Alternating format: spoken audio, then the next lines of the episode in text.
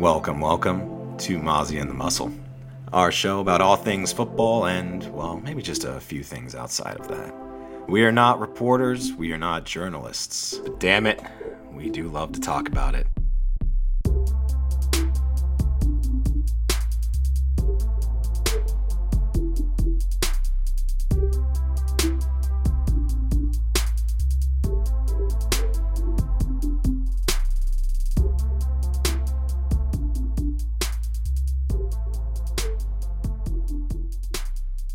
Welcome into Mozzie and the Muscle. I'm the Muscle, joined by the co-host I missed the most, Mozzie.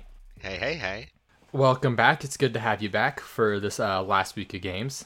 Ooh wee. It's been an up and down uh, season. I've had to miss a few weeks, but you know what? This has been to me this has been the longest season of football, at least uh, in terms of how it has felt. it's uh it's it's been a very yeah, it's been a very tight year. The parody's been heavy. Like this is definitely pick wise like my worst year in a while on like pick record. Like usually we're 66% plus. I'm at like 62% this year on the on say, the I money lines. last year we were above seventy. Yeah, I, I I think I was like 69 and you were just above 70 if I recall. Yeah. This This, year I lot stopped tougher. keeping track. it wasn't ideal. We were in the low sixties. And then I missed some weeks and didn't get to pick all the games, so I kind of stopped. It, it has been harder. Like, I mean, because we've seen again the worst teams keep up with some of the best teams for like entire games, and it's just yeah, We're like, is there are there actually good teams, or is everyone actually kind of just frauds? yeah. Everyone's frauds. It's uh, it's just one. There's one team that has Mahomes, and that's kind of the um one of the big differences.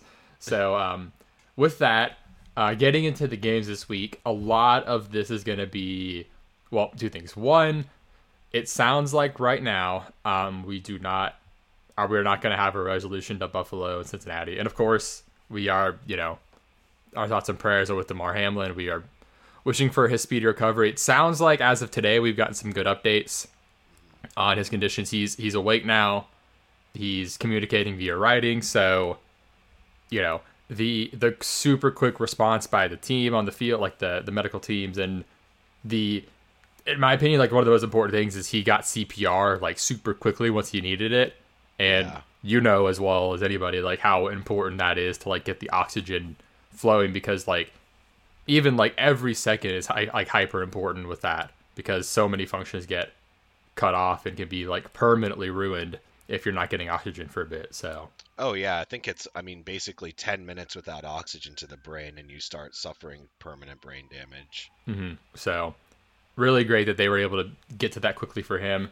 So, wishing for his recovery. I, you know, I think the right thing was done, not continuing this game. We've seen times where games, it's it's been a while, but I know there was like I think there was a hockey game where someone had a similar issue happen, and they ended up like continuing play after an hour and a half, and it's just like it's so hard to continue after something like that, and you could tell just how the players were reacting on the field that oh gosh this is brutal and absolutely something different than we've seen like Yeah. th- we've seen bad injuries before we've seen guys stretchered off we've even seen like the ambulance come on the field but we've never seen at least i i cannot personally recall a player needing cpr on the field so Uh, I can't. That was that was one of the most uh, terrifying things I think I've ever seen, especially from a football game. And it was really kind of eerie because you could tell that there was something wrong, but you couldn't quite tell what it was. But you could see the players' reactions, and you could see like Jalen like hand like hands covering his face, like eyes wide, like yeah dude he looked he looked just like- destroyed yeah, you're just like, okay, there's something really wrong because if he was just, you know, even in just like, and I say just, but in Yeah. like a fencing position con- concussion, you still don't have a reaction that severe. I'm like, all right, this is really bad. Mhm. Um, but it sounds like he is, I don't know, on the mend. yeah it's going about as like timeline wise it's going about as positively as Yeah. it could at this point so So that that was really jarring, and that really shook up a lot of people. And I'll probably talk about it in some later games. But you know, everyone kind of copes with trauma differently, and so I think both the Bengals and the Bills have a lot of uh, you know, open forums they need to have as sort of team, you know, locker room talks, kind of just hash some things out. Some of the guys I'm sure are going to want to just put their nose in the playbook and work really hard and not think about it and some people are going to want to take some time away from the game and like be with their families so it it's uh probably going to have an impact on some things moving forward but you know everyone kind of copes with it differently so Mm-hmm.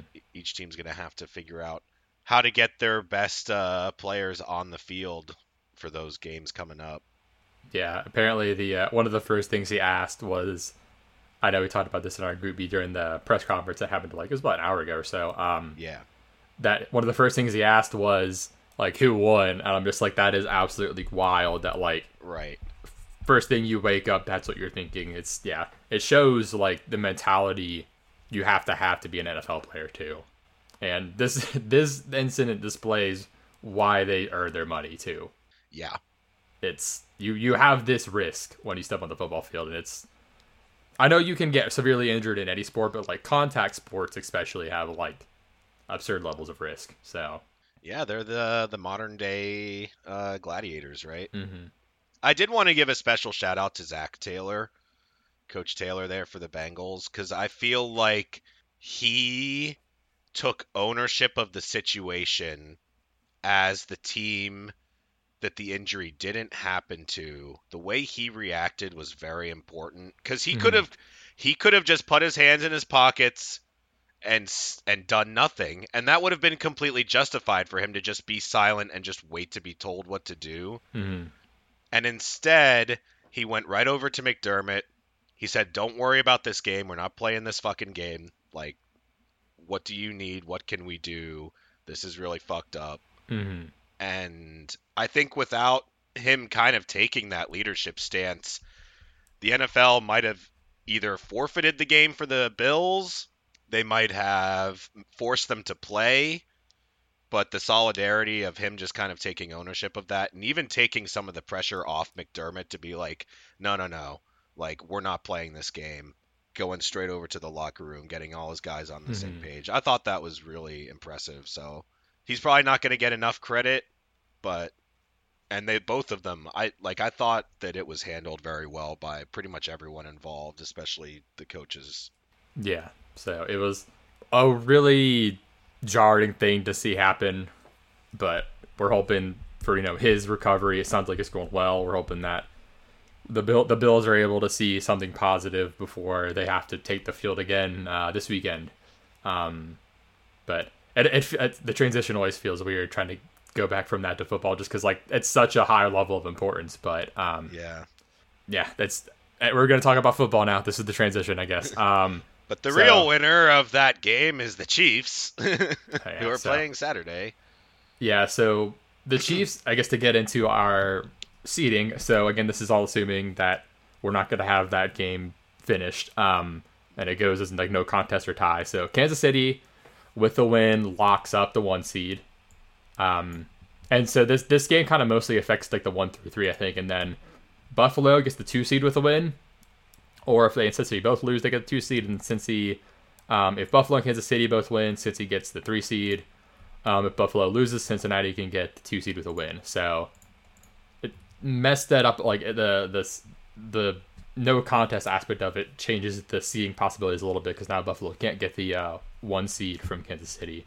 Um, after that, so I think I've, I've seen a lot of stuff about like and like how to handle this, and I I think if it's just counted as no contest and left as is, that's probably the best way competitively. I think because um, it actually makes it a little more interesting for the bottom, I believe.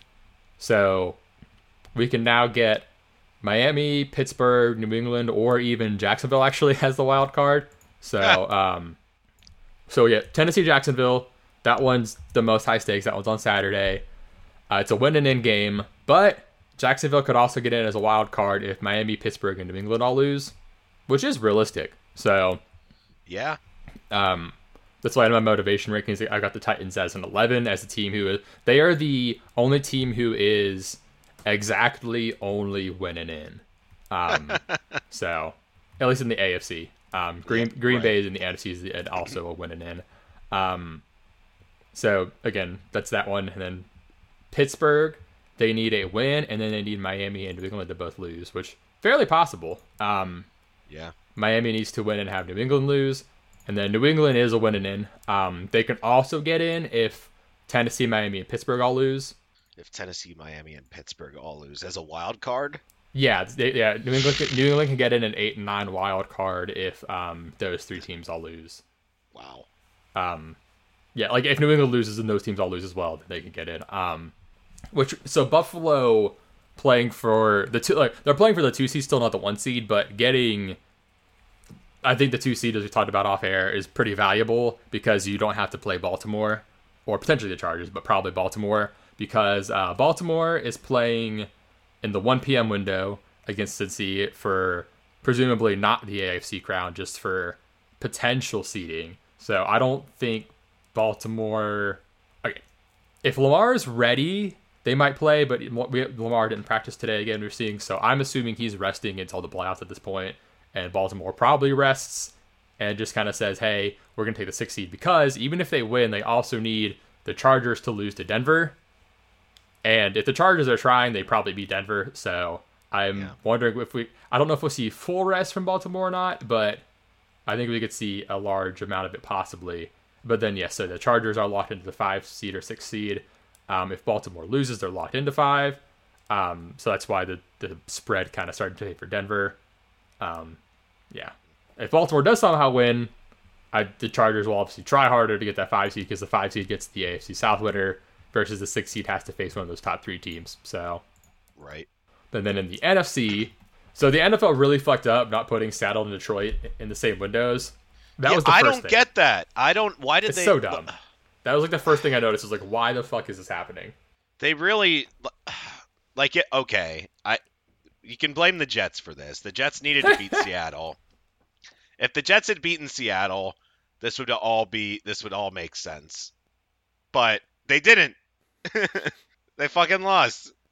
So I, I don't understand. I love the idea of green the the season ending with the Lions in a win and in situation against Aaron Rodgers and the Packers to make the playoffs after the hard knocks and all the Dan mm-hmm. Campbellisms. I absolutely love it. But if Seattle wins, that game does is like mean not meaningless. It's meaningless for the Lions. Yeah, like the NFL usually does a good job with this. I don't know like how they messed it up so badly this year. Like, did they? They know they didn't have Saturday games last year in Week 18. That's I think that's the issue is that they forced stuff into Saturday Yeah, because that might have been it. like Tennessee and Jacksonville should be the Sunday night game, in my opinion. Yeah. I'm used to the week 18 everyone just plays Sunday. There's no Yeah. Thursday, Saturday or Monday game. Yeah, I don't even remember if there was a Sunday night game last year. Like it's, al- I thought it was all one and four. It might have been one Sunday night game. I think Like, there was and- one. Yeah, and that's you know if you've got one that is like isolated, and Jacksonville, Tennessee is more or less isolated. So, yeah, um, yeah, because putting the Chiefs Saturday messes up you know the stuff for like the Bills and the Bengals in theory, and so yeah, it's it's you know tougher. So, yeah, But I hope Detroit wins. yeah, me too. So. Yeah, their scenario, they they win. If they win and Seattle loses, they get in. Um, if Seattle wins and Green Bay loses, they're in, and then Green Bay is winning in. yep.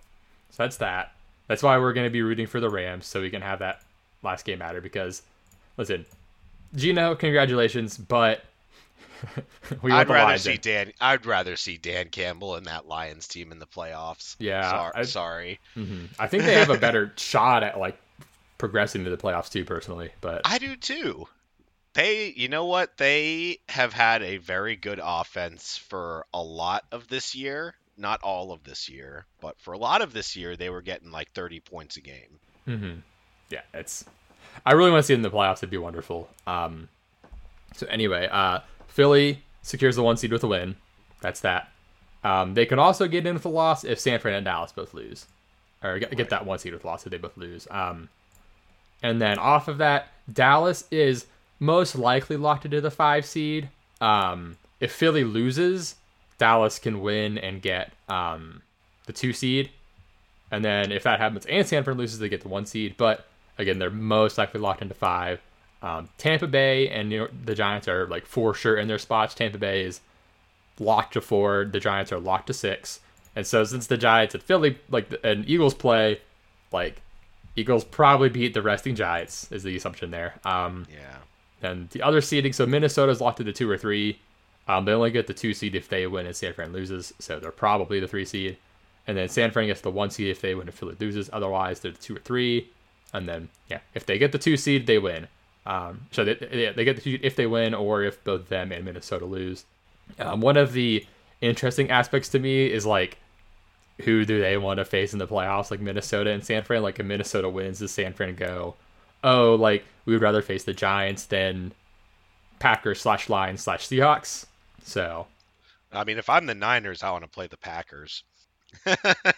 yeah, I mean, they, yeah, they've they've kind of stomped the Packers. So like they they probably will go for the the two seed there, and um, also like that's what it is. If, if Philly does somehow lose, they could get the one seed if they win too. So I I assume they will uh, go all out and try, but.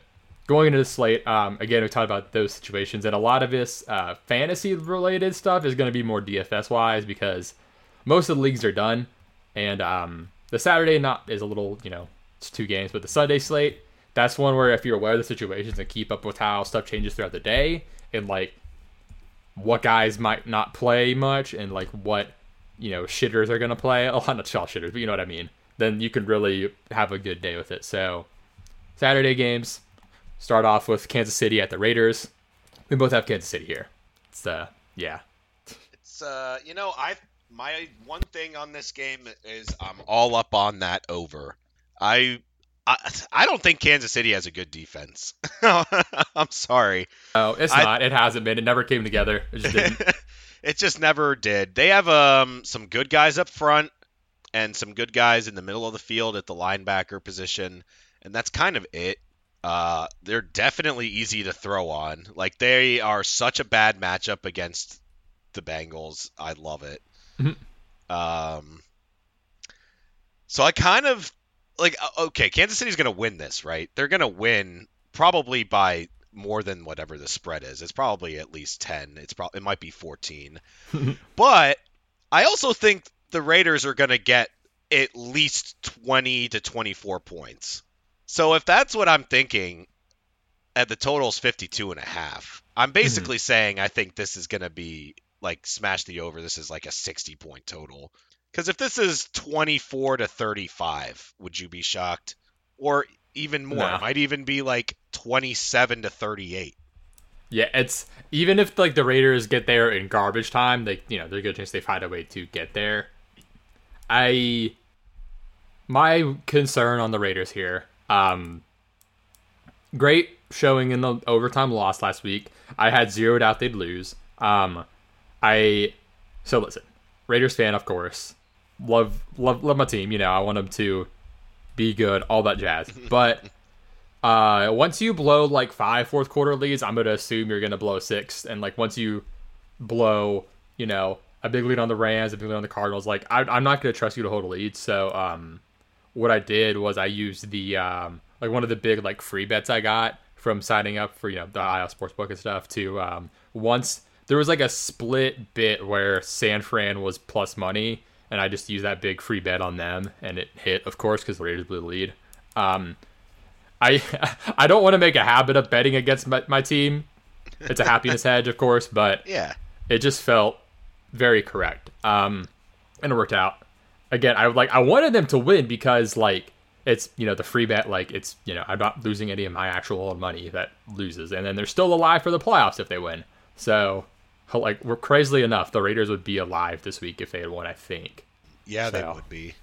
just because of how like there's chances for eight nine teams to make it in um because they'd hold the tiebreaker over the pats too so like i think that would be that scenario where they could get in with all that stuff and the pats losing So one of the things that I always hear from people who are I would say a little bit older, they're at least in like their 40s or you know, they say things like don't bet on your team. And I understand where that's coming from, but I also have found, at least with myself, that I tend to do really well when I bet uh, with my team in mind. And it might just be because our generation is a little bit, uh, I would maybe less fanatical. I think a little. I think part of it is one being accepting of like being you know cynical about our teams in a way, right. um, like accepting the reality of it, and two like we have access to a lot more, you know, analytics, stats, data, all that. Right. So, be like we are so used to like looking at stuff number wise and objective, especially for our podcast, you and me. Like we have to be pretty objective with a lot of stuff, so it changes our outlook too, and like yeah, I feel like a like a lot of times like when people say about betting on your team, like people betting like betting like money for your team, but I know I know you've probably made money betting against the Jets a lot. So. Yeah, and I've made money betting on them, but a lot of times when I know the Jets are gonna lose, that's like Yeah, it's cuz like you spend so much time like looking at thinking about analyzing the team, you just know them very well. Yeah, like oh, this team really sucks against this and this oh, and they're playing a team that does this and that. Mm. So they're going to get screwed. Like this They're the team you spend the most time watching, you know most of their players. Yeah. So you can be there you can be the only person who knows like, oh shit, their third string linebacker who's actually really good is not playing and they're going to their fourth string guy. That's actually really important. They won't mm-hmm. be able to stop the run. Yeah, it's you, you end up knowing a lot more yeah, about situations. So with that, I know how injured the Raiders are and how much of their defense is on IR. So, um, yeah, I'm not feeling confident about their defense at all. Like I think any Kansas City Chief is possible banger here. Um, the tough part is like, what do you choose? So to break that tie potentially, uh, Juju needs 102 yards to hit a thousand. Um, and he needs to play like I think he ended, he needs to play like half the game to stay above 65% of the snaps on the season. And as long as he does that, uh, he gets 100 or sorry 1.5 mil, a pretty good chunk there. So just Juju just stay in this game, and then Mahomes needs 530 yards to break the all-time passing yard record, which that's doable. And then if he does that, and if he presumably gets MVP for doing that, um, he gets another 1.25 mil. And then uh, I'll note that Josh Jacobs does have the rushing lead, and I imagine he'd like to keep that. So, yeah. I uh, I do want to mention though, one of my least favorite guys, uh, not Ameer Abdullah, no, uh, Brandon Bolden, is I think in consideration here on this two game slate at the min on DK. He got eight carries last week. I think he could get some work this week. And we know Brandon Bolden has been a pass catcher, so that could be a factor here if the game gets out of hand or you know they're playing catch up and actually trying to win. So I'm just throwing him out there because after Derrick Henry, it's like okay, who the fuck do I play? Like, do I play one of these Chiefs running backs, which there are options too in this matchup? Like McKinnon's been on fire. The matchup's great for Pacheco, so like you can go with any anyone. I'm just throwing Brandon Bolden out there as a gross option that I don't totally hate. Yeah, I don't completely hate it either. Uh, so, well, so like like let's get the guaranteed ones out of the way. Travis Kelce always dongs on the Raiders. Yeah, four touchdowns last time, right? Yeah. Yeah. He's probably not going to get four, but he's probably getting one. I think you can say like he's probably getting a tutty. Mm-hmm. So there's a Mahomes tutty. Mahomes is going to be a banger as well. Uh, I would say you're going to see the running games working. So I would probably like Pacheco as well. Um, Jacobs has incentives. Jacobs also quietly. I don't know how I've we've ever had such a quiet leading rusher yeah. on the year, but it's really not talked about enough that he's essentially like one of the best running backs in football. Yeah, he's been amazing this year. Yeah. Um, so still like him. Uh, then you have the more interesting like little ones here, like Juju. Do we think Juju does well? Do we think maybe it's you know all tight ends and he you know Mahomes spreads it around to all three of them? I personally think Juju is probably going to get uh, a good amount of targets. It seems right to me in this matchup. Like it just kind of Mamazi sense is hitting me on mm-hmm. that, and that's you know he has incentives as well for snap percentage, so he's definitely I think in play as well. Uh, trying to think of maybe some other. Yeah, so I think I don't think Miko's gonna play. Uh, Skyy Moore got ruled out. So after Juju at receiver, there's MVS, Watson, and, and Toney. So I think we'll probably see more uh, Toney this week. I imagine. Like, Yeah, might see some Toney. yeah, he's a pretty interesting option for me. He's like 4.1k on DraftKings, so I've got him slotted in right now. And then of course you have the old uh, Jerick McKinnon. Yeah, I actually like him more than Pacheco this week. I've thought about it some. Um, I, I mean, I, there are like the uh, the Zeke and Pollard duo. Like Pacheco Kinda. is your goes down the middle, and McKinnon gets the passes sort of flipped to the outside that he can house. Yeah, the the Ra- the Raiders being as banged up as they are, I think they're going to be pretty susceptible to the big play that McKinnon can bring. And again, in the aspect of Mahomes being 430 yards away from breaking the record, you know, a couple screens to McKinnon will help add up to that total. So If you could bet on yards per attempt or yards per carry, I would love to do that with Pacheco because if he was getting six or seven yards per carry, that would make sense to me. But Mhm. he also might only get like 12 runs, seven yards a carry, and end up with like 80 yards. And fantasy wise, that's not really ideal, but like efficiency wise, that's absolutely outstanding. yeah, yeah, you you you'll, you kind of need a touchdown for from him for fantasy, I think. Yeah. Whereas McKinnon, I think, is more likely to just make the most out of a few targets and house it. Yeah, yeah, he, he gets the targets. That's the huge value with him. Um, so yeah, back with, with the Raiders running backs, like I'm not huge on Bolden because like Jacobs does get more receiving work now than he did earlier in the year. I just wanted to throw out if you make a lineup and you're like, fuck, I gotta play a bin price running back. I think you can, you know, somewhat reasonably play Bolden and keep the lineup. But we haven't really mentioned Davante Adams and Darren Waller and Hunter Renfrow. Um, where are you at with them? Because I personally have like a little bit of concern with the Raiders possibly getting smashed, or like um, you know, the backup gets the one good game and now there's tape on him. What do you do second game? That's kind of my some of some of my worry. Like basically, if you're fine. if you're playing this game in DFS, like you're playing this two game slate, are you playing just some Kansas City or are you full stacking this game? It sounds like you're full stacking this game because you're on the over. Yeah, I'm. I. It's definitely more of a lean towards Kansas City, but I still would probably have two guys there from from the Raiders, maybe three. Gotcha. But anyway, good amount of time on that game. Moving on to Tennessee at Jacksonville, Pro- the the most important game of the week, I think. Pretty much. Um, we both have Jacksonville right now, but I do want to say, I'm not terribly confident. Um, I, in a weird kind of turn, I'm taking the over 40 here, even though it's Josh Dobbs. I so well, both these teams are pass funnels. That's why. Um, Uh-huh. I do still like Derrick Henry a lot. Like he's a banger. He's going to be by far the best running back option volume wise on the slate. So, in like And he historically runs all over Jacksonville. Yeah, he's gonna get the ball a billion times. They th- they're throwing to him more now now that Hilliard's out, so he's in a good spot. And then like I think it's okay to use Dobbs and his pass catchers. I put them under the stream territory just because they're cheap. But Dobbs passes better than Malik Willis right now. That's why they're going with him because I think I think the matchup is the reason. If they were going against, you know, Green Bay, they might play Malik and run a major just option offense. They're playing they're playing pass funnel Jacksonville. They're probably playing the guy who can throw better right now. So that's my thought on that part at least. But I have to say I'm not super confident in this game either. In fact, when I was picking it, I was like minus six. I don't even know if I want to take Jacksonville. yeah, like my my most confident pick is the over. and I'm not good at totals, so that's that shows you what I think of this game. It's uh it's a divisional game. It's in Jacksonville. Henry always runs all over the Jags. Like in years past this would have been a Tennessee win for sure.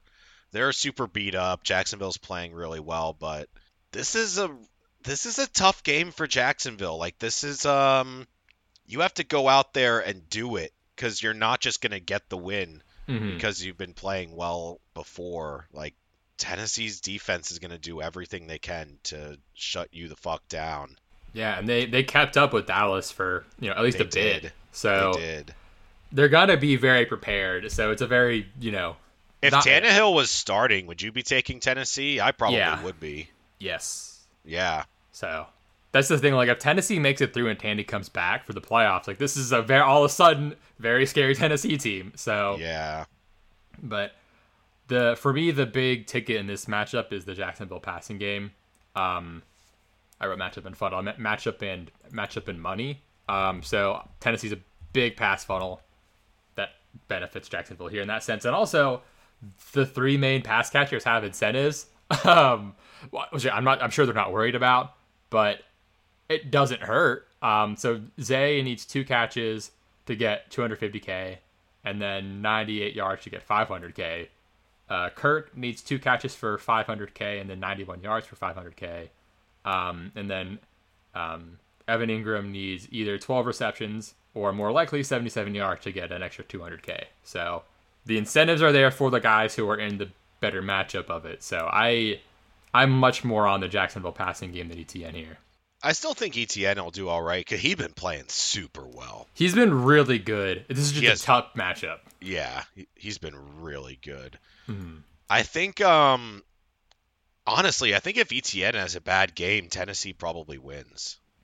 Not They- like, not like as in they are directly related, but in more of a parallel sort of. If this happens, then this is also probably happening.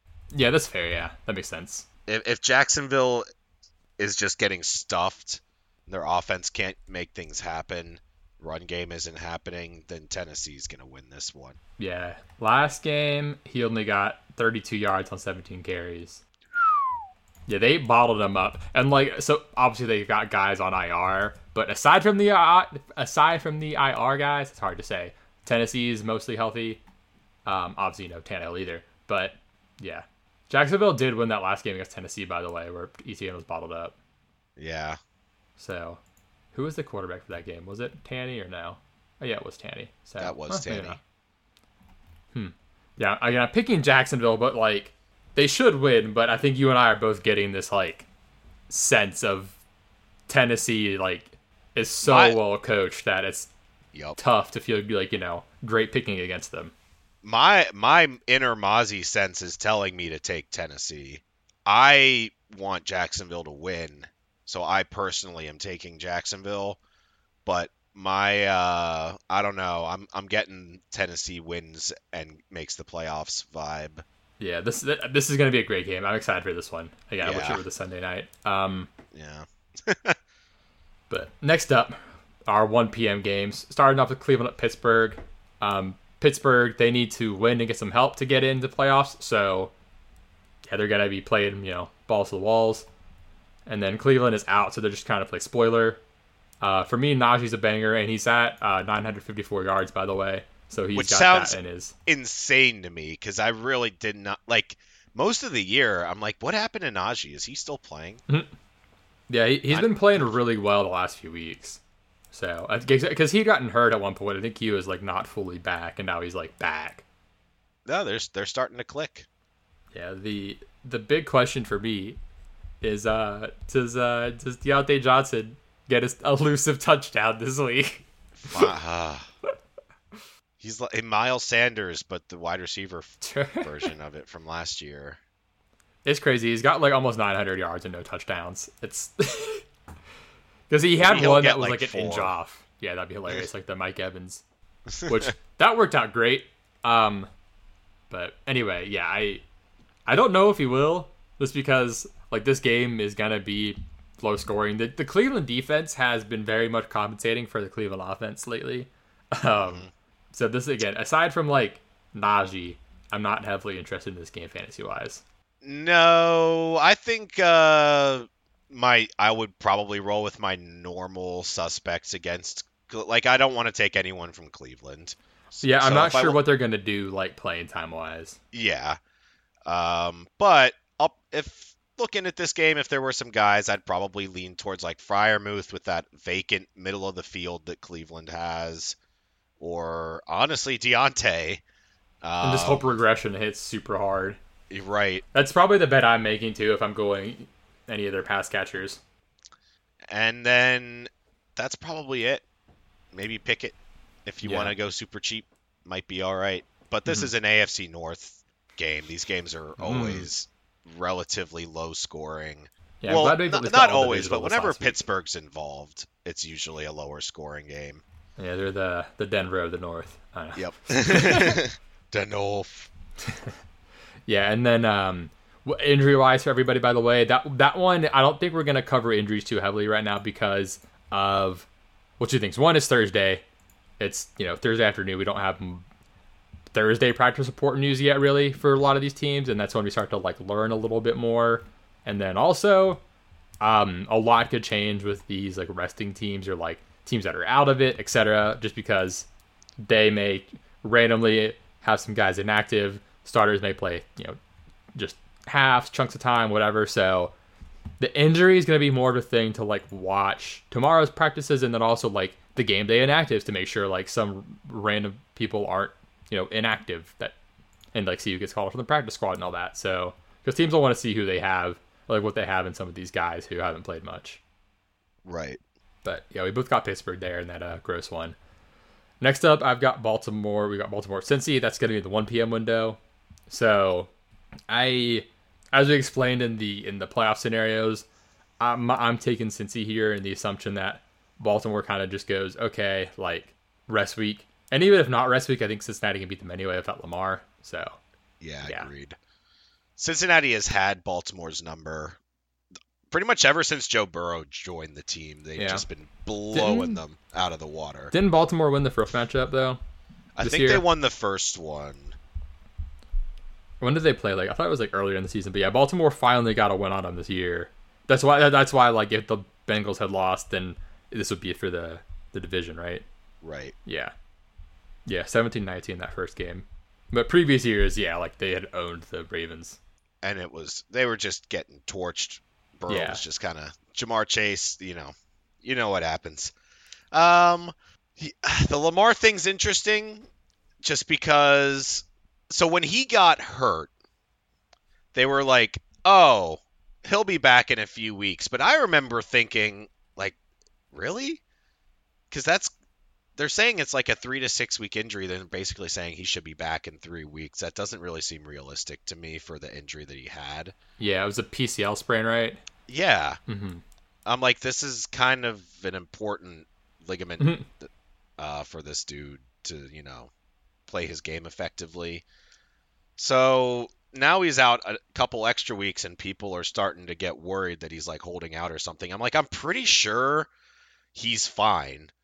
Yeah, The I, I thing don't- he yeah. he the only thing he wants to do to make his contract negotiation like th- the best is he wants to win the Super Bowl. yeah, So like I'm not really worried about that. I do think that there was way you know, people were overly optimistic about how long his injury would take or perhaps unrealistically so.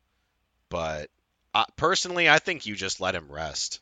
Yeah, so like for me, the big thing was they, they didn't put him on IR because it's, that just made it seem like okay, there's a chance he's back in four weeks or less, which he hasn't been. So it's like okay, why didn't they put him on IR? Well, I think in my opinion, like it's they probably took it game by game, and not to say they would have rushed him back, but he can take more time to rest now that the team stayed afloat without him. Like they if were they going. were right, if they were in a must-win situation, he's playing. yeah, but But they- they're not. yeah, they managed to go three and two without him. No, somehow they managed to scrounge the three and two without him. Um, Huntley and Anthony Brown kept them afloat enough, and their defense. So that's the big thing I want to talk about with Baltimore is he their defense is really really good right now, and it's just not really being like as recognized because their games have just been all gross. But I think once they get Lamar back, this team is actually really fucking scary to encounter in the playoffs. And that's why I'm talking about how important it is for these teams to avoid the three seed because Yep. if Baltimore's a six seed, like that's a really shitty draw, like out of the gate. Yeah. So Hey, they were our dark horse Super Bowl contender. I think collectively both of us were. yeah, kind of I think. I had said, I, I want to say I said like Ravens. Did I, did I say Rams? I don't know. If I said Rams, that was wrong. But I think I said Ravens Super Bowl earlier in the year. I well, I remember thinking we have no idea what the NFC is. Like, Yeah, that was the the. NFC. I also didn't think the Rams would die, basically. So we did say the Eagles would have a lot of wins because their schedule was cake. I do remember that. I don't think we had them as the Super Bowl favorite though. No, But- but, they, they're even better than even we thought they'd be though too. Am I like? I Oh so. yeah. But we definitely were on these Ravens and their defense is coming together and and you're right. They're not getting a lot of credit because their games are all low scoring and crappy. But the reason the games are low scoring and crappy is because their defense isn't letting other teams do jack shit. So, but in this game, by the way, incentive wise, so Hayden Hurst needs two receptions to get 125k, and then 100 yards to get another 125k, and then Samaje Perine, if he could somehow find his way to 124 rushing yards, would get another 100k, and then Joe Burrow does have a shot at uh 40 touchdowns total. So How many does he have? I think he's at 36 or seven. Hoo-hoo. So it's it's like actually in range. So. Yeah. Do we get the Hayden Hurst revenge week? Oh, yeah, I forgot about that. Can you believe little bit. this team drafted Mandrews and Hurst back to back In the same draft, that's crazy. in the same fucking draft? They're like me. Am I the Ravens in fantasy? Mozzie's the Ravens, the Baltimore Mozzies. well, I need a fourth tight end. What if my other guy gets hurt? are you are you Ozzie Newsome? Give me Mozzie Moz- Newsome. uh, Mozzie Newsome. Give me, give me all the tight ends, baby. There we go. So anyway, moving on to Tampa at Atlanta. This game doesn't matter. Um, a couple milestones. Allgeier is at 900 yards. I imagine they'll you know give him some runs, maybe get him to uh, a thousand.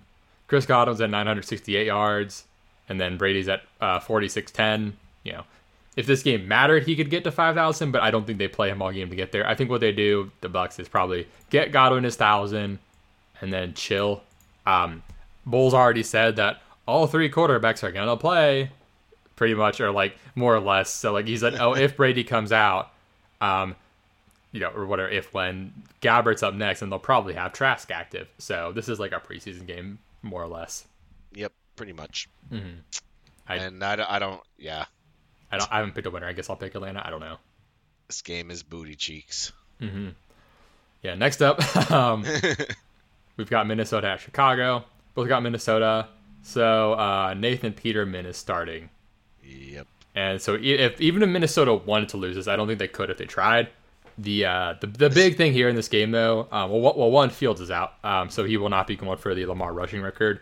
I figured since he was banged up, I'm like, oh, if he plays, he'll just go for the rushing record and come out. But we have another record here, uh, which is Justin Jefferson. He needs 194 yards for the all-time receiving record in a season.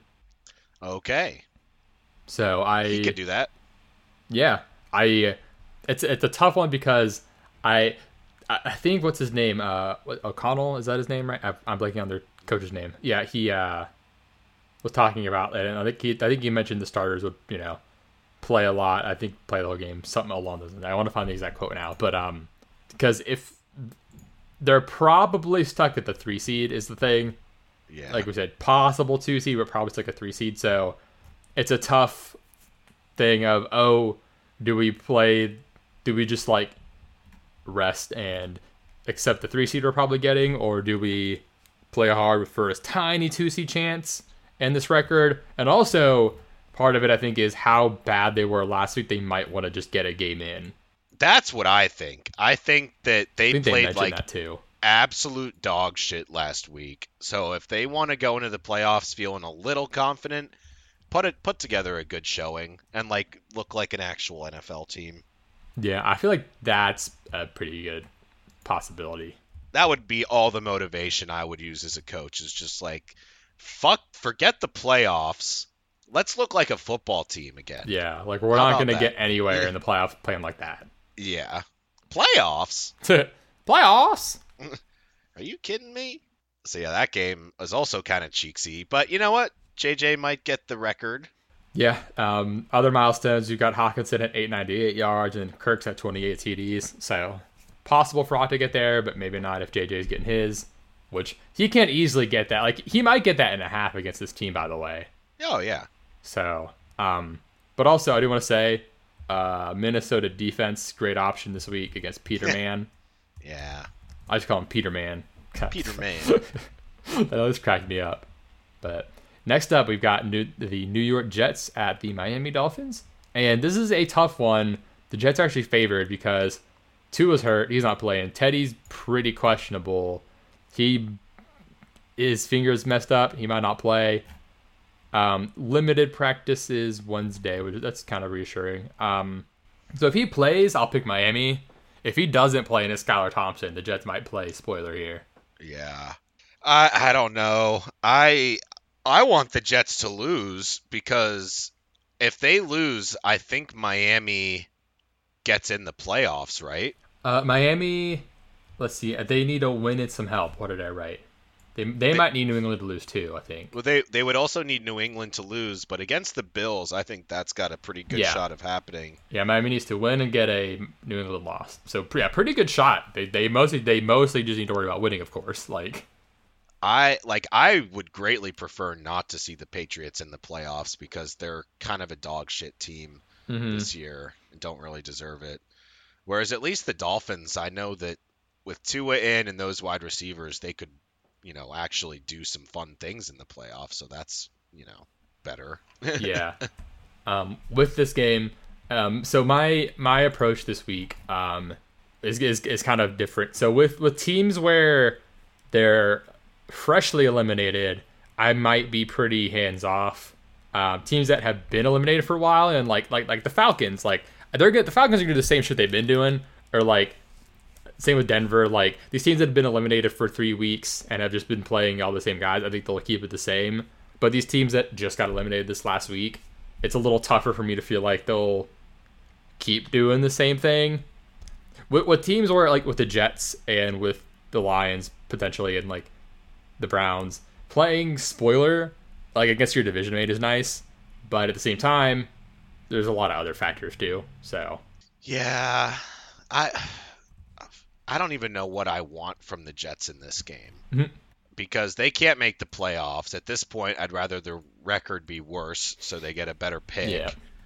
I would like to see their offense not look like shit for once. yeah, But they, I also they smash the Jet or yeah, the Jets did smash the Dolphins last time. I know. Uh, like, I would love to see the team not look like crap, but I also really hate the Patriots. So, Yes. and I don't really hate the Dolphins like I do the Patriots, and I actually like the Bills quite a lot. So, like, it's pretty much just all hatred for the Patriots that's pretty much equal to the love I have for the Jets. Mhm. um, it's a yin and yang. It's equal parts love and hate. So I just uh I, like I don't personally know what I want from them in this game. I don't know if I'm gonna watch it. I'll probably just look at the after and see what happened. I would be totally cool with Miami winning and making the playoffs here though, with New England hopefully losing. yeah, that's that's what I want. Um, Yeah.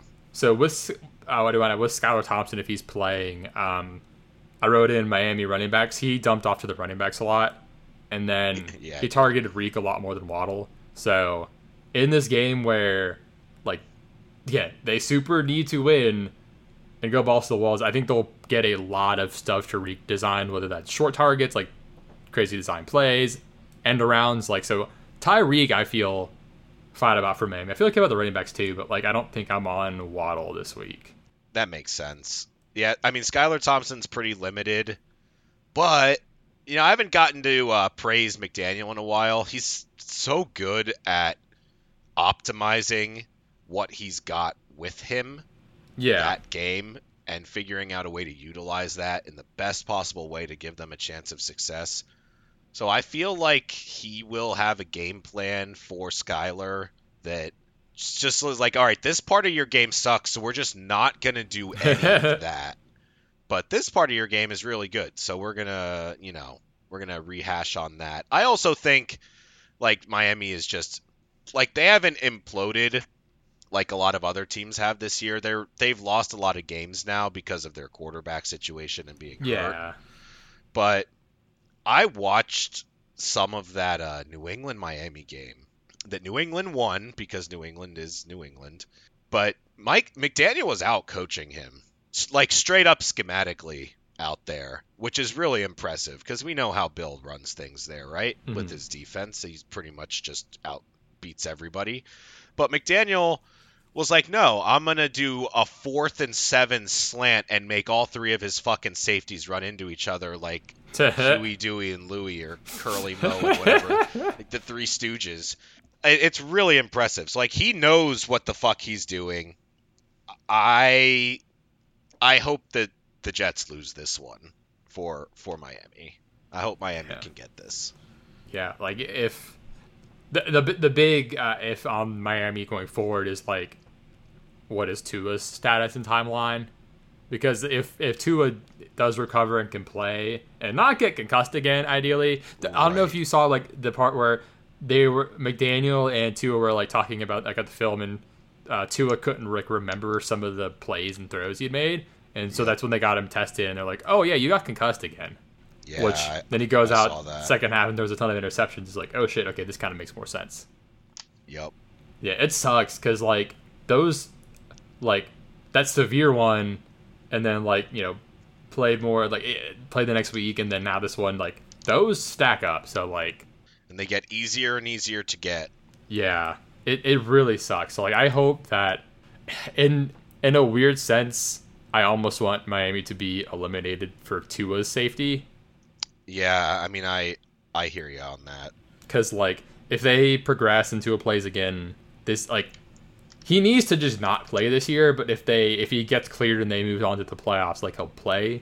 But right, it's one of those like longevity concerns for me at this point. He needs some time away from the game. Yeah, and like he's got Teddy of all people to talk about this with. Right. So, yeah. But anyway, um, next up we've got Houston at Indy. Um, if Houston loses, they secure the top pick.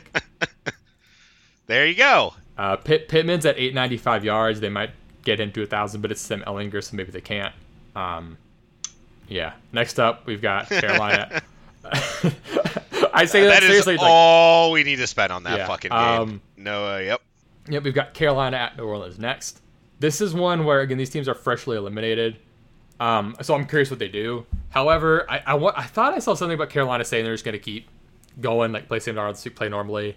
Um, I'm not positive on that, but it would make sense just because I think getting you know one more win, having a really strong finish to the year for the Panthers would like would help a lot for Wilks' potential shot at this job. So yeah, I think they continue playing and play hard for him. That's my thought on it. Um, New Orleans is an interesting one because Dal- so Dalton's hit his incentives already secured them. They were like snap share percentages, I think, um, and he secured those already.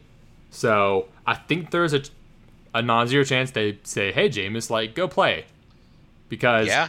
Dalton. I don't know if Dalton will be their.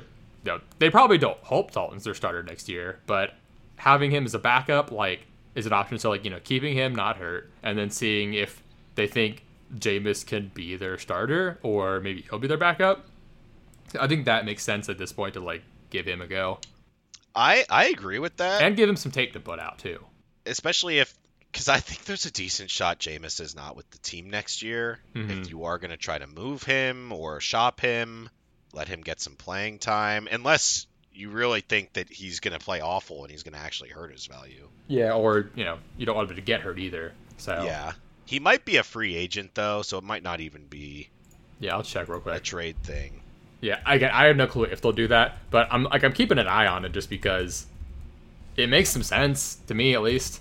Yeah. Again, Dennis Allen doesn't make much sense to me sometimes, but so I don't know what he'll do. Um, so his ah, I don't know. The dead cap's still 11 mil. What? Yeah, like next year. He's a free agent after this year. There's a there's I think there's a lot of like team options or something after this year or after 2023, but in 2023, it's not like a great cut. So I feel like they may want to see what they got. I don't know. Um, incentive wise, though, yeah, mile, milestone wise, DJ Moore's at 878 yards, and then Olave's at 982 yards. So I think we'll you know see those guys try to get to those milestones of a thousand. Man, Olave's been so good this year. Dude, he's amazing. Oh man, he's so good. That Olave oil, baby. Yeah, I'm glad, I'm glad I've got him on a dynasty team. It feels really nice. Um, yeah, th- this is a game where this was a little tougher for me for DFS because again, talking about the fresh eliminated teams being tough to gauge. I think that's more for New Orleans here. I think Carolina still does their thing. but I'm not sure about New Orleans. I would love to see Carolina win. I just, I just, I got that sense they're not going to. New Orleans is just impossible to predict, man. yeah. Oh gosh. Um, but next up, we've got New England at Buffalo. One of the more important games in this window. Um, I think the most important one we had was which one? Is actually the, uh, maybe? Tennessee, oh, that was Saturday. So actually, this might be the most important game in this window of New England at Buffalo, um, because Buffalo, like we said, can get the two seed. Um, again, we don't know what's going to happen exactly with how they do the seeding. I think they should, and most likely will just kind of leave it as is. And um, you know, unfortunate a bit, but it, you know, what like we all saw what happened. Like it's one of those things Yeah. where you know, it's what like the the football fallout is very secondary, and I don't think it's cool for anyone to like bitch or whine about how the NFL decides to handle the records in the playoff seeding. Like Yeah. so, Now, if they do a dumbass job and say, you know, we're just gonna not have an AFC playoff picture and they're gonna do a round robin tournament where they have hugging contests, then you can be upset. That's I mean, different. I don't know. I want to see Josh Allen get some hugs. Yeah. Have you ever seen there's like there's this comic strip about this guy like on the on the pec deck, you know, and he's like, I'm gonna get so good at hugging. oh yeah, I've seen that. that's that's I always like think of that when I do the pec deck. I'm like, I'm gonna get so good at hugging. You're so good, goddamn good at hugs. So yeah, this game, and then New England's of course fighting to get in. They they can still get in with a loss if they get the lot if they get what they need, but they want to win and secure their spot because they they're they're winning in. So I'm really curious how this is gonna go. yeah, like I know you you had some con- some thoughts on what Buffalo might do given what they're going through. Yeah, well, because I don't remember who I was listening to. It was some various podcast over the past few days. Just a former player talking about, you know, when this thing happens, you have guys in the locker room that are really divided on how they handle these things. And Buffalo, both Buffalo and Cincy, had to watch that trauma happen. hmm And in the psychological world, it's often, you know, stated that violence observed is violence perceived is, you know, violence inherited basically. So when you watch something happened to somebody else, even if it isn't happening to you, it is shared trauma hmm and you still get virtually all of the psychological effects that the other person has, but you have it on yourself as well. So like both Cincy and Buffalo are going through it right now with their players. I mean, I was shook watching Hamlin get hurt. Yeah, it was it was intense. It was one of those things where like once they said the CPR, I'm like, oh shit, this is different. Yeah. And like I I can't imagine what it was like being on the field up right there and watching that. That was Yeah. probably very traumatizing. Yeah, I know all of us when we were talking, like once we saw the replay of him, the hit happened, he stands up, and then all of a sudden just collapses, falls backwards. That was like, oh gosh, like something is wrong now. Yeah. So, and you know Emma, who you know will sometimes watch football with me, she was watching because the Bengals were on. She's like, oh my gosh, she's like, is that normal? I'm like, no, it's not normal. It's very, very very not normal. yeah, but when you know with with that being said you know buffalo's going through it right now their players are all going to be handling it differently i have a feeling mcdermott is probably going to have a team meeting and give them all a speech about you know playing for hamlin and coming together and you know not letting his injury derail the season in fact let it motivate us kind of thing Hmm. and I think at the end he'll ask, you know, open endedly, like if you want to play, play. And if you don't, that's okay too. And I have a feeling that most of the guys are going to play, but I wouldn't be surprised if there were a couple guys who were just like, you know what, I'm not in the right headspace. hmm Um, and ultimately, I think you are going to get it, the majority of the Bills players out there. And thankfully, they get to play the Pats, who they fucking hate. yeah. so they get to put all of that against the Patriots. I personally, I think this is either like Buffalo is not mentally ready and they lose, which I think is much less likely, or more likely Buffalo just absolutely dong snaggles the Patriots here, like forty to seven. Yeah, I I really want that one. I think that's what everybody wants. So yeah, this this is a game that I'm. This will probably get most of my attention, at least to start in this window, because again of like the importance for both teams of this. Like this is one of the few like both side competitive games in this window. Um, I also want to add so Jalen's got a shot at 40 touchdowns passing. I don't know what he his rushing. He's probably over that total already. Um, McKenzie needs 46 yards to get 100K. Um, if he can somehow get 10 receptions, he can get another 100K, but more likely the 46 yards. And then milestone wise, Rhamondre is at 986 rushing yards, and Mac is at uh, 2753 passing yards. So, you know, for the 3,000 milestone there. Um, banger, like fantasy player wise, um, for me, like, you know, the Buffalo guys, they're like, you know, if we're expecting Buffalo to smash, I, you know, I like the Buffalo guys here. Yeah. I, the Bills are kind of perfectly designed to fuck up New England's defense. Mm-hmm. They've been doing it now for the past two years. It's really fun to watch.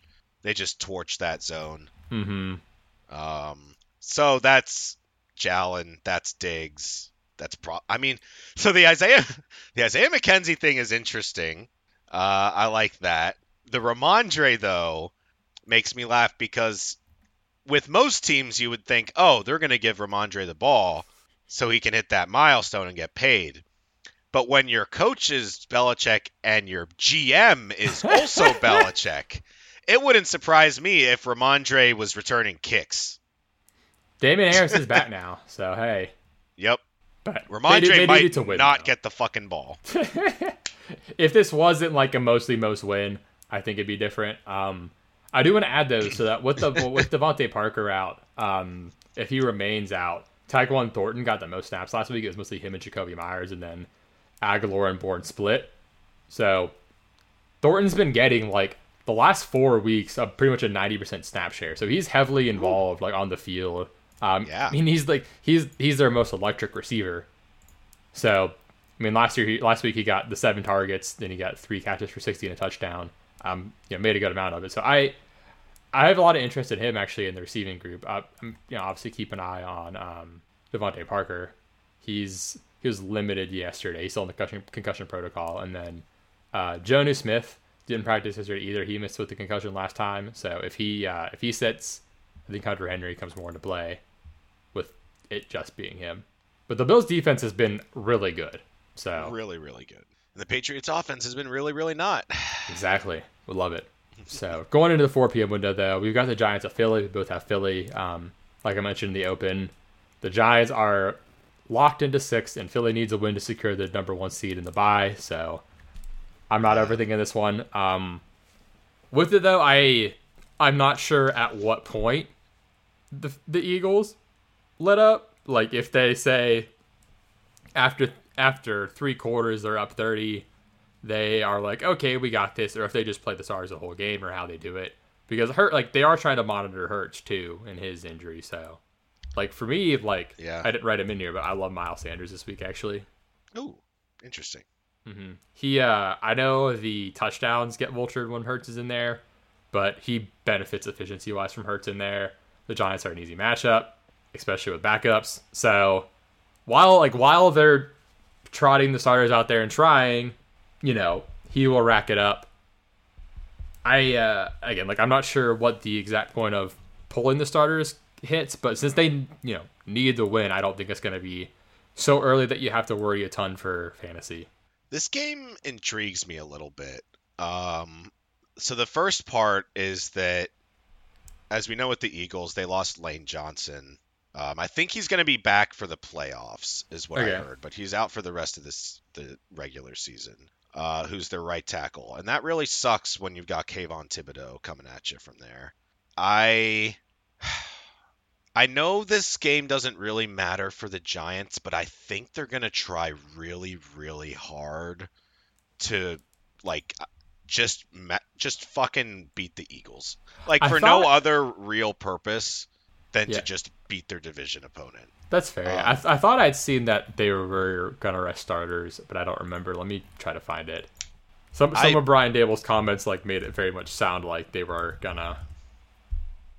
I think they will, but That's that's very interesting to me because he's just like he's done such a good job this year that it, I don't know. Maybe he wants to reward his players for how tough they've played this yeah. season. Oh, I think I think I saw that like backups were taking snaps first at practice or something. Hold on. Ah, there you go.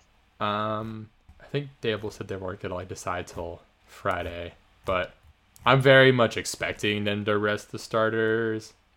Yeah, I mean, I think it's a nice sort of like good job. You guys played way better than anyone expected you to. You've made it in Mhm. the playoffs. Let's take the week off. Um, Yeah, they they had asked him in earlier in the week. He said, "We'll talk about it and do what's best for the team." So you know, There you go. So then, if that's the case, then and Hurts doesn't have to play, then why even put Hurts out there? Don't you Yeah, think I mean- that Gardner Minshew and a bunch of the Eagles starters can beat the backup Giants? that did cross my mind. Like I'm looking for the Hurts because he got in the limited yesterday, but obviously estimation. So if he actually is good to go, I think they just put him in and get the win. But um, Get some snaps, shake the rust off. Yeah, that too. Um, earlier in the week, they said they expected him to play, and he was apparently close last week. So, I mean, but like, I'm not. Really, it crossed my mind too. I'm not ruling out that they like sit him again. But the number one seed's important, I think, It is. and also like part of it is even if they don't rest everybody, they can give Hurts a half and be like, if they're up 24 at half, then put it Right. in Minshew. Oh, absolutely. Or you start Minshew, you put Hurts in for a couple drives in the second, couple drives in the third, and let him Mhm. finish it out. Uh, It's just uh it feels weird whenever a division rival like rests starters against another because it just feels like you should be trying to kill them, you know. Mhm.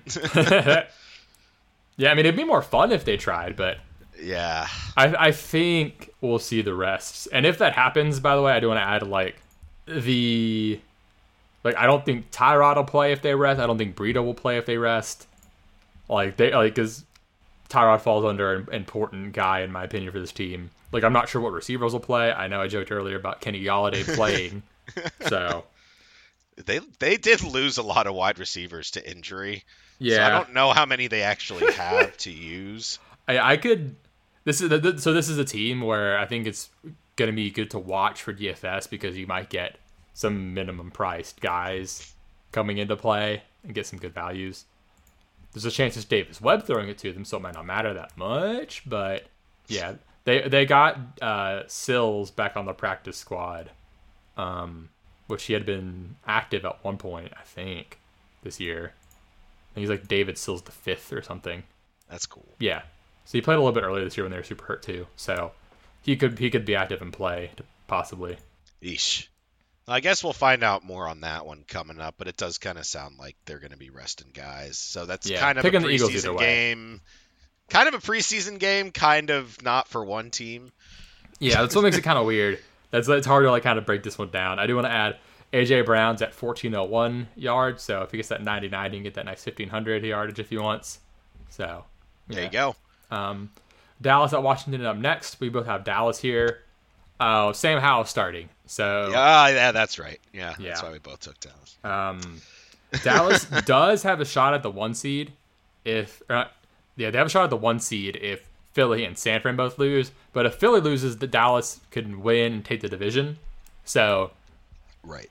they are going to try as long as they see the Giants are in the game, pretty much. Like I think I think once they see the Giants are, you know, down X amount at a certain point, they're gonna be like, okay, we're good. Yeah, I don't think that. uh They're probably like whoever is do- their mathematician for the playoff seedings. I'm sure that every team has one on site. Like, all right, you need this to happen Mhm. and this, this, do that. So I'm sure they have one of those, and they're probably like, look, the Giants are not trying against the Eagles this week, so even if you win, you probably can't progress. So just play, have a good game, and that's probably all they have to do to get the victory. Yeah, the the And, Eagles yeah. Giants matchup being the way it is affects a lot in this window. I think, like if the Giants were trying, it'd be way different. So Yeah. I think Dallas is one where I'm a little iffy on DFS. Like I might kind of avoid their starters just because like there's a chance they don't play the whole game. So Hey, you know what? Maybe someone like Noah Brown. You know, Noah Brown week. because he was like the Hilton. third string guy. Yeah, there you go. T.Y. Hilton, your third string guy that has also done well sometime with the first teamers, but then Yeah. the backup comes in and they still do well because they have that rapport. Give me, you know, take some Noah Brown. Yeah, he's in solid. I do. I will say. I know when Noah Brown. Um, I think it's funny that T.Y. Hilton is back in blue and white, just a different blue and white. That's his announcement. I'm back in blue and white, navy blue and white. A little Uh, different, but yeah, with Dallas, um, Pollard is at 988 rushing yards and Zeke's at 866. So Pollard will probably hit that thousand yeah. Yeah, Zeke could hit that too. potentially. So we'll keep an eye on that one. But I, a little tougher for him. But I think Pollard gets there. I was gonna say, there's no one you want from Washington, right? No, Like that's just a dumpster fire. Do they know what they want? Do they want to try? I don't know. They uh they were gonna start Heinicke and then they would give him a little time and then put Howell in, but then they changed it to just Howell. So yeah, I don't know. I can't remember who was said like maybe he was just like screw you guys, fuck that. Like Yeah, fuck you. I'm good. Nah, you should give that other guy some work. I'm good. yeah, isn't he a uh, free agent after this season? I believe so. Which you know, even if he wasn't amazing, he was a quarterback winning games, so that'll Yeah, he's a he's a a better backup than a lot of teams have. Yeah, so he uh yeah, he's a free agent after this year. So he he got a lot of his incentives. He got his I think he has pretty much secured his uh snaps incentive. Um or oh, oh it's it's 60% of snaps in a win. So if he wasn't going to hit 60% of snaps and didn't think they'd win, wouldn't really make sense. So uh, yeah, so next up we've got Arizona at San Fran. Ugh. Both have San Fran here. Again, they've got that tiny chance at the one seed, probably the two seed, as long as um they uh they win. Or yeah, if Minnesota wins, San Fran needs to win to get that two seed. I, I, I think don't. they should rest starters. San Fran is such an injury plagued team. Yeah, and I I theorized a bit about do they really want the two seed as much potentially? Like again, we've we're talking about the scenarios like how it makes most sense that it ends up being Green Bay and they can beat Green Bay. But if it's Seattle, like you want to see your division opponent again? And like if you're San Fran, uh, do you feel confident you can beat the Giants too? Like you know, I think they match up pretty well against the Giants. So because the Giants don't have good receivers to take advantage of the bad secondary, and like that's that's the thing. So San Fran matches up pretty well against the Giants, in my opinion. But again, like, do they do they also think having two seed versus three seed doesn't matter that much, and you know rest here, or are they like, hey, we want the two seed for matchups after that to get home field uh, for uh, I guess the other teams that aren't Philly. So Right. I I think there's a like chance they could do that, or like I think with it being Arizona banged up and David Blough, they might get up pretty high early Pretty on and then pull starters after like you know midway through the third. Like that's a possibility. So I think that is a possibility. That's definitely the team though, like I'd be like, this is the one that should be utilizing the potential rest because that poor team I mean, it's really a testament to how good they are that they've had as good of a season as they've had with the injuries that they've had and seem to have every year. Um, you know, rolling out with Lance, IR, put in Jimmy G, starts winning games, out. Then we go to the seventh round, Brock Purdy. Mr. That's just- That's just the quarterback. You know, not to mention losing Jason Verrett, Emmanuel Moseley, Maurice Mhm. Hurst. Uh, they were missing, what's his name? Fred Warner and Greenlaw and Kinlaw and Debo's out. Armstead, Debo. Like, good lord, their line. Fuck, let them take a break. It's California teams, man. David Blough. And Cliff, who is this is likely, I, at least in my opinion, his last game as a head coach. Which I do have a question about that. And since I'm not going to spend a lot of time on Arizona San, Arizona San Fran, I figured I might as well ask it now. The question was on Rich Eisen over under five new coaches in 2023 and they were saying under because of how many got switched out last year but keep in mind this was before Hackett got fired. Yeah, that changed it too. Like I don't I don't think their interim stays as head coach. So Right. presuming that that's one. That's one. Um Saturday is two because he's not probably not going to come back. yeah. Um, the Texans maybe. Texans definitely. Lovie's gone. third. Um I I think Cliff is gone. Yeah, that would be four. Um th- there's a chance Ron, Yeah. but I don't know. Dennis Allen should be Dennis Allen should be. Um Bowles possibly they made the playoffs, probably not Bowles.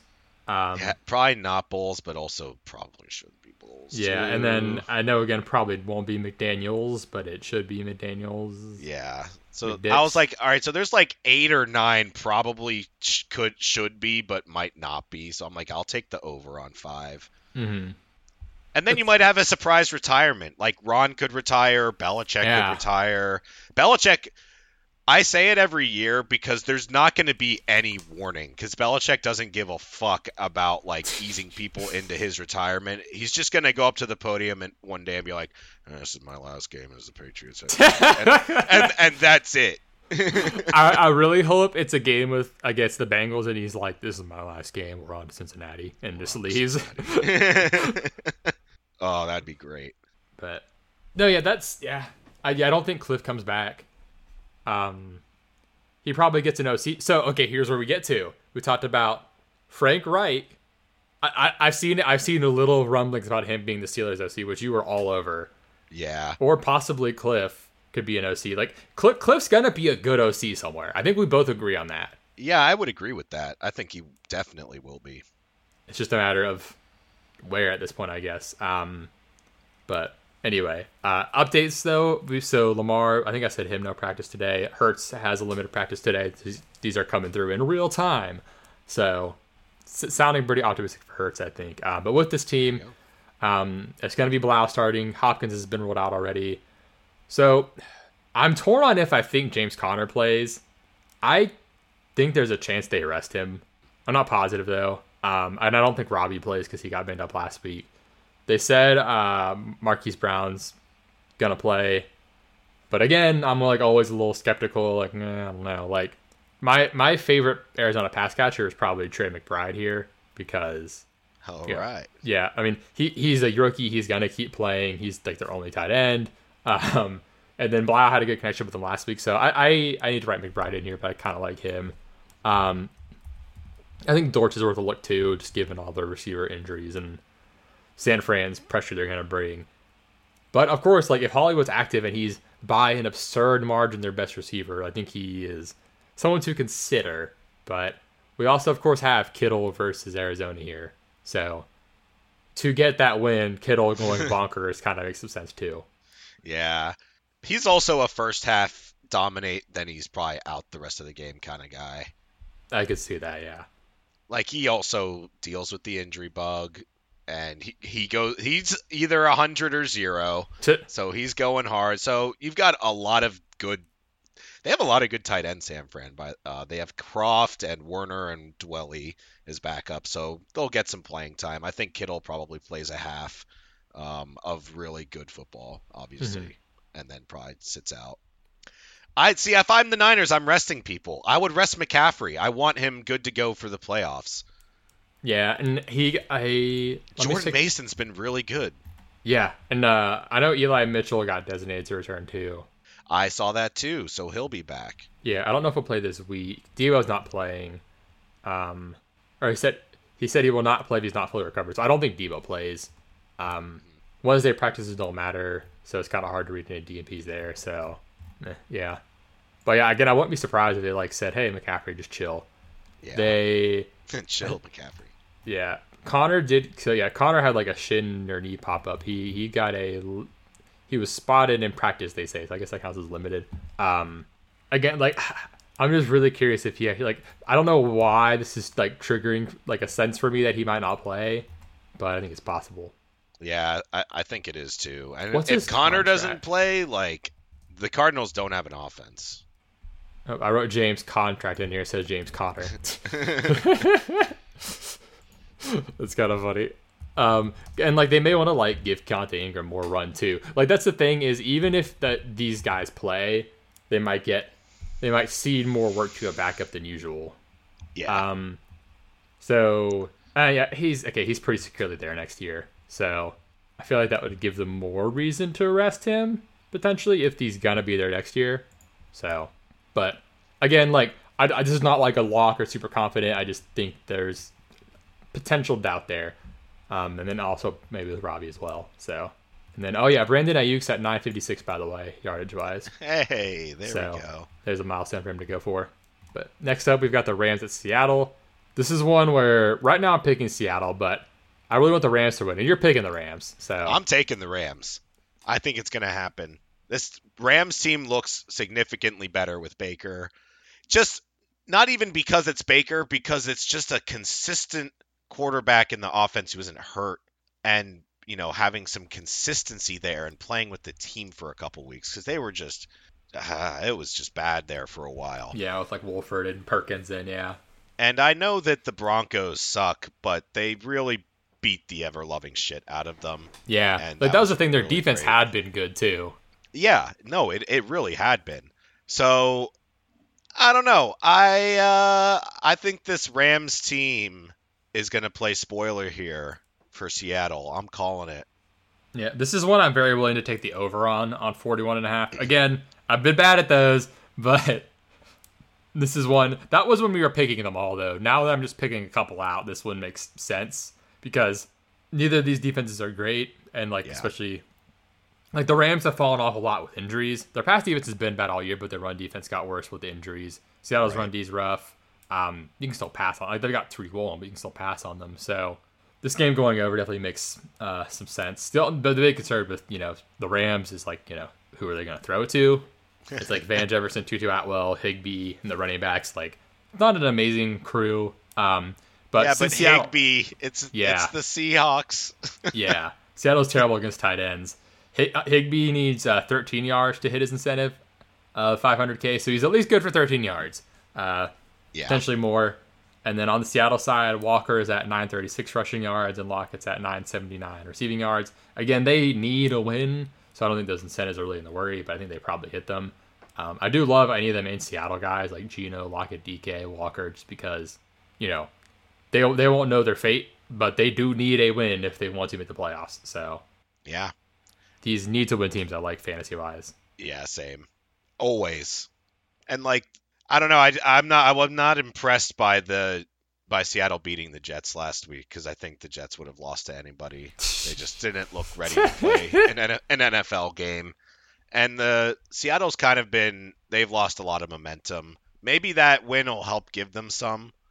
Um, but I kind of like the uh, whenever I like when Baker's back is up the, against the wall and everyone is telling him he sucks.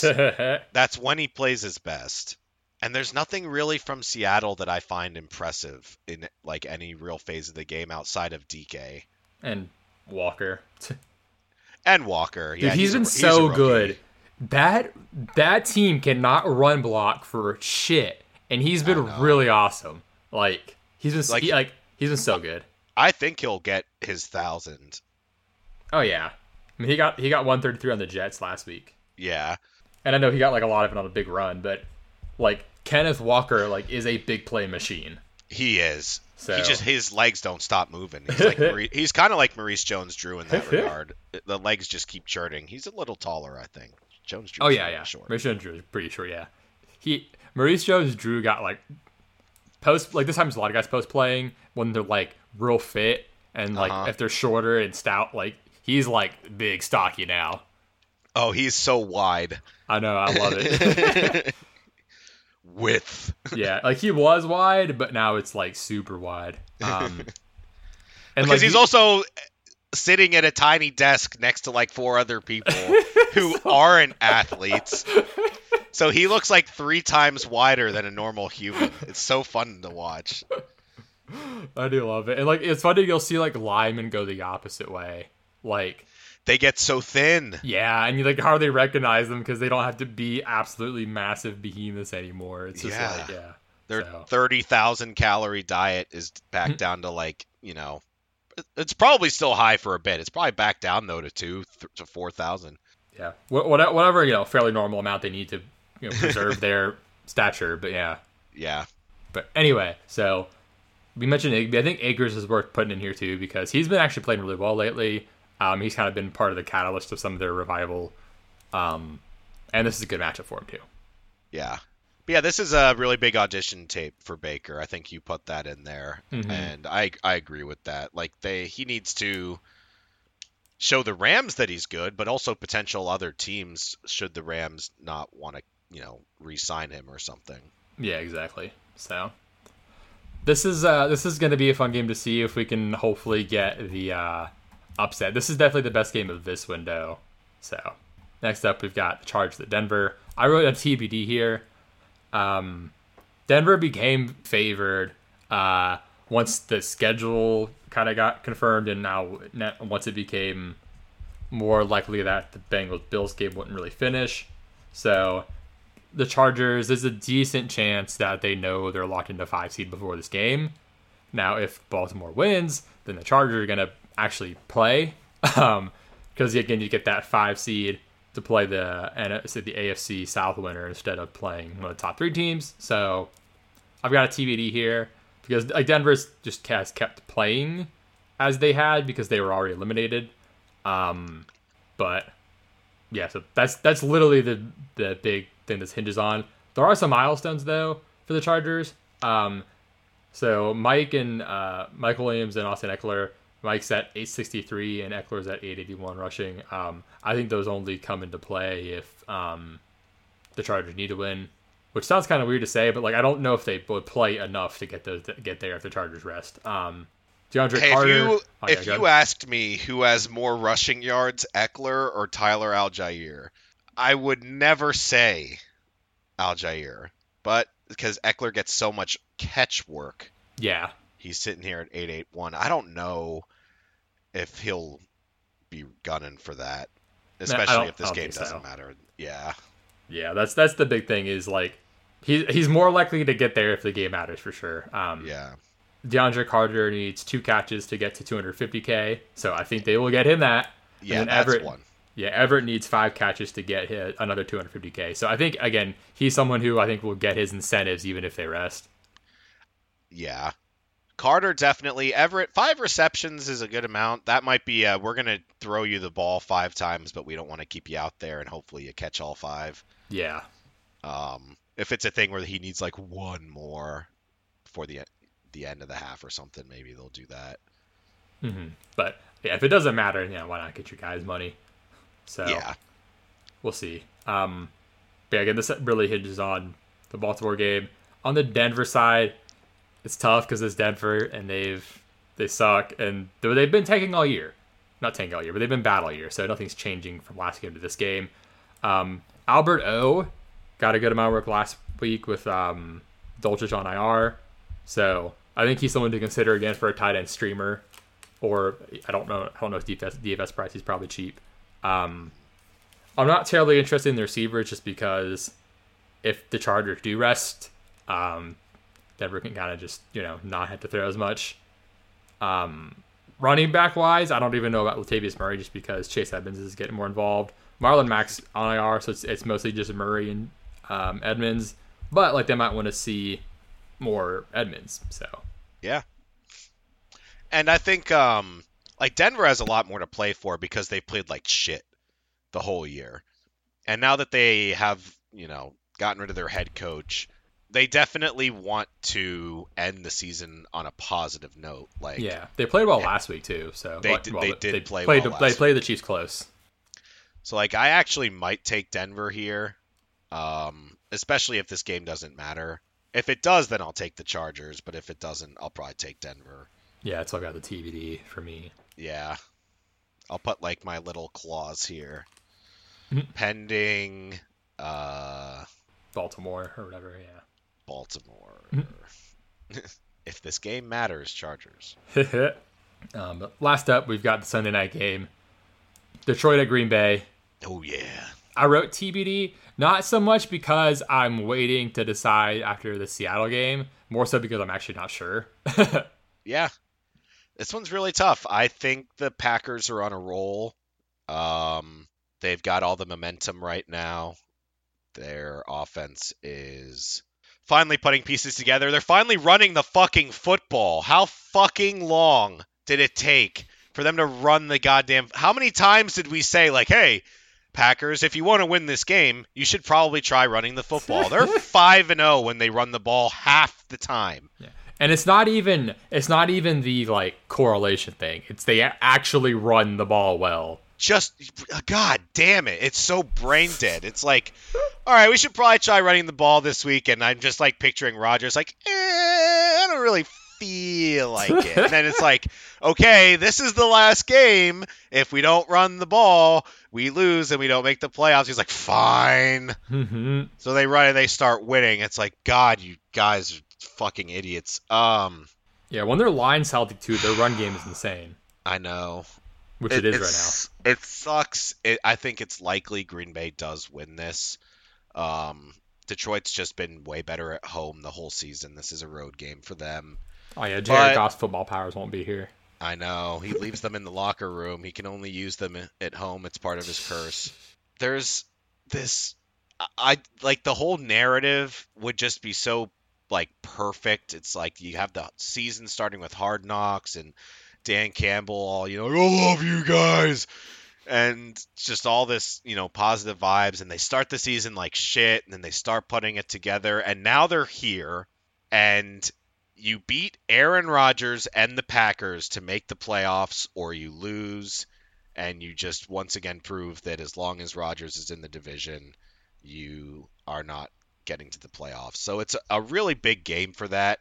And if only the fucking Jets had beaten the goddamn Seahawks last week, this would actually be a true win and in situation for both teams but now we have this weird three-way, you know, fucking bonanza Mhm. because the Jets couldn't, pl- you know, pull their own weight, which it really sucks. They didn't just fuck themselves over; they fucked Detroit over too. Yeah, and that was your whole thing. And there was one point you're like, I'm fine if they lose as long as it gets the Lions to the playoffs. Yep. So And then they couldn't hold things up last week. they couldn't hold it out. It makes me really sad, but I'm pulling for the, the Lions here. I want to see them make the playoffs. hmm And you know what, Green Bay? I don't think you deserve to make the playoffs. Um, I'll say it right now. I don't think you deserve it. You gave me a third of a good season. Yeah, I mean they've not been anything special.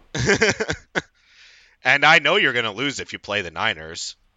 Oh yeah, that's the thing. Like if they get the Niners, like they they always get crushed by the Niners in the playoffs. I love it. So And their their team is not set up to to do well against the Niners either. That's like a you need a team with a good O line and a good passing game. And the Packers are they have a good line, but they have a good O line. They have good run blocking, but that's not how you beat the Niners. yeah, I um I also think McCaffrey would just go absolutely insane against the Packers. Oh my god. So, if we get that matchup, just know I will be pushing heavily to use McCaffrey in that matchup. but uh, yeah, again, NFL really fucked up here, like putting these different times. They ha- they needed to be at the same time to keep it like competitively fair, and they just fucked it up because Yeah. they want Rodgers in the playoffs. Um, incentive wise, Jamaal Williams is at 994. I can't remember how much money he gets for hitting a thousand, but he does get an incentive for hitting a thousand and school milestone, so he'll get his six yards, I assume. Yeah. Um, Kalif Raymond needs either, uh, oh, actually, both can work. So seven catches gets him to 250k, and then uh, 50 yards also gets him another 250k. The latter seems more likely, so look out for that, especially yeah. But you know, if if they're eliminated, I think they will try a little bit more for that maybe. But th- this is the situation where I think we're both on the same page with this. That the Lions will try very hard even if they are eliminated here. I think so. It's the last regular season game of like the league this year. It would get Dan a winning season, get the Lions a winning season. Which how long have we said? How long have we said that? Like it's been since what's his name? Um, the guy they fire after the winning season. Why can't I Uh, remember his name? uh, Campbell, right? Wasn't his name? Um, Caldwell. Caldwell. Yeah, we got Campbell So right it now. started with it was. Caldwell. Yeah, um, similar name. Yeah, there was a Jim Caldwell. They haven't had a winning season, so I was thinking Jim Campbell. to, That also sounds like a coach name. Yeah, Jim. That's a very head coach name. Um. So anyway, yes, with this, uh, they would love to play spoiler to the to the Packers anyway. So Yeah. But we know it's going to happen. Rodgers going to make the playoffs again. I hope not. I was. I really want. To. I hope there. it's the Lions. I So, hope it's the Lions. We're rooting for rooting for the Rams. We're we're, we're the the Baker fans right yeah, now. we're the Baker fan club this week. The Big Baker Club. But um, thank you for tuning in to our uh, eh, lengthier. We're making up for some lost time though. Make for our, our uh, Week 18 preview here. There are a lot of scenarios to break down, go through all that. So A lot of incentive work that you put in. Yeah, I wanted to keep track of uh, all of that motivation stuff because that's super helpful for the Week 18 DFS. Like, if you like are ahead of people on the info, like, there's not really much information edge anymore. But like Week 18 is where you can get that if you're like ready for everything, know what scenarios might happen, know where like the you know value backups are are going to be, the knowing the incentives too. So as we get you know up to these games, I'll I'll I'll update the motivation chart and post that like I did last year to keep that going. Um, I've got it set right now as if the uh, Buffalo Cincy game doesn't play. That seems like what's going to happen. So got that in place. We'll get more news throughout the week of who's going to like rest play, but I think I've got it mostly sorted out. But thank you for tuning in. You can find us on Twitter at Mozzie and Muscle and online at Mozzie and the Muscle.com.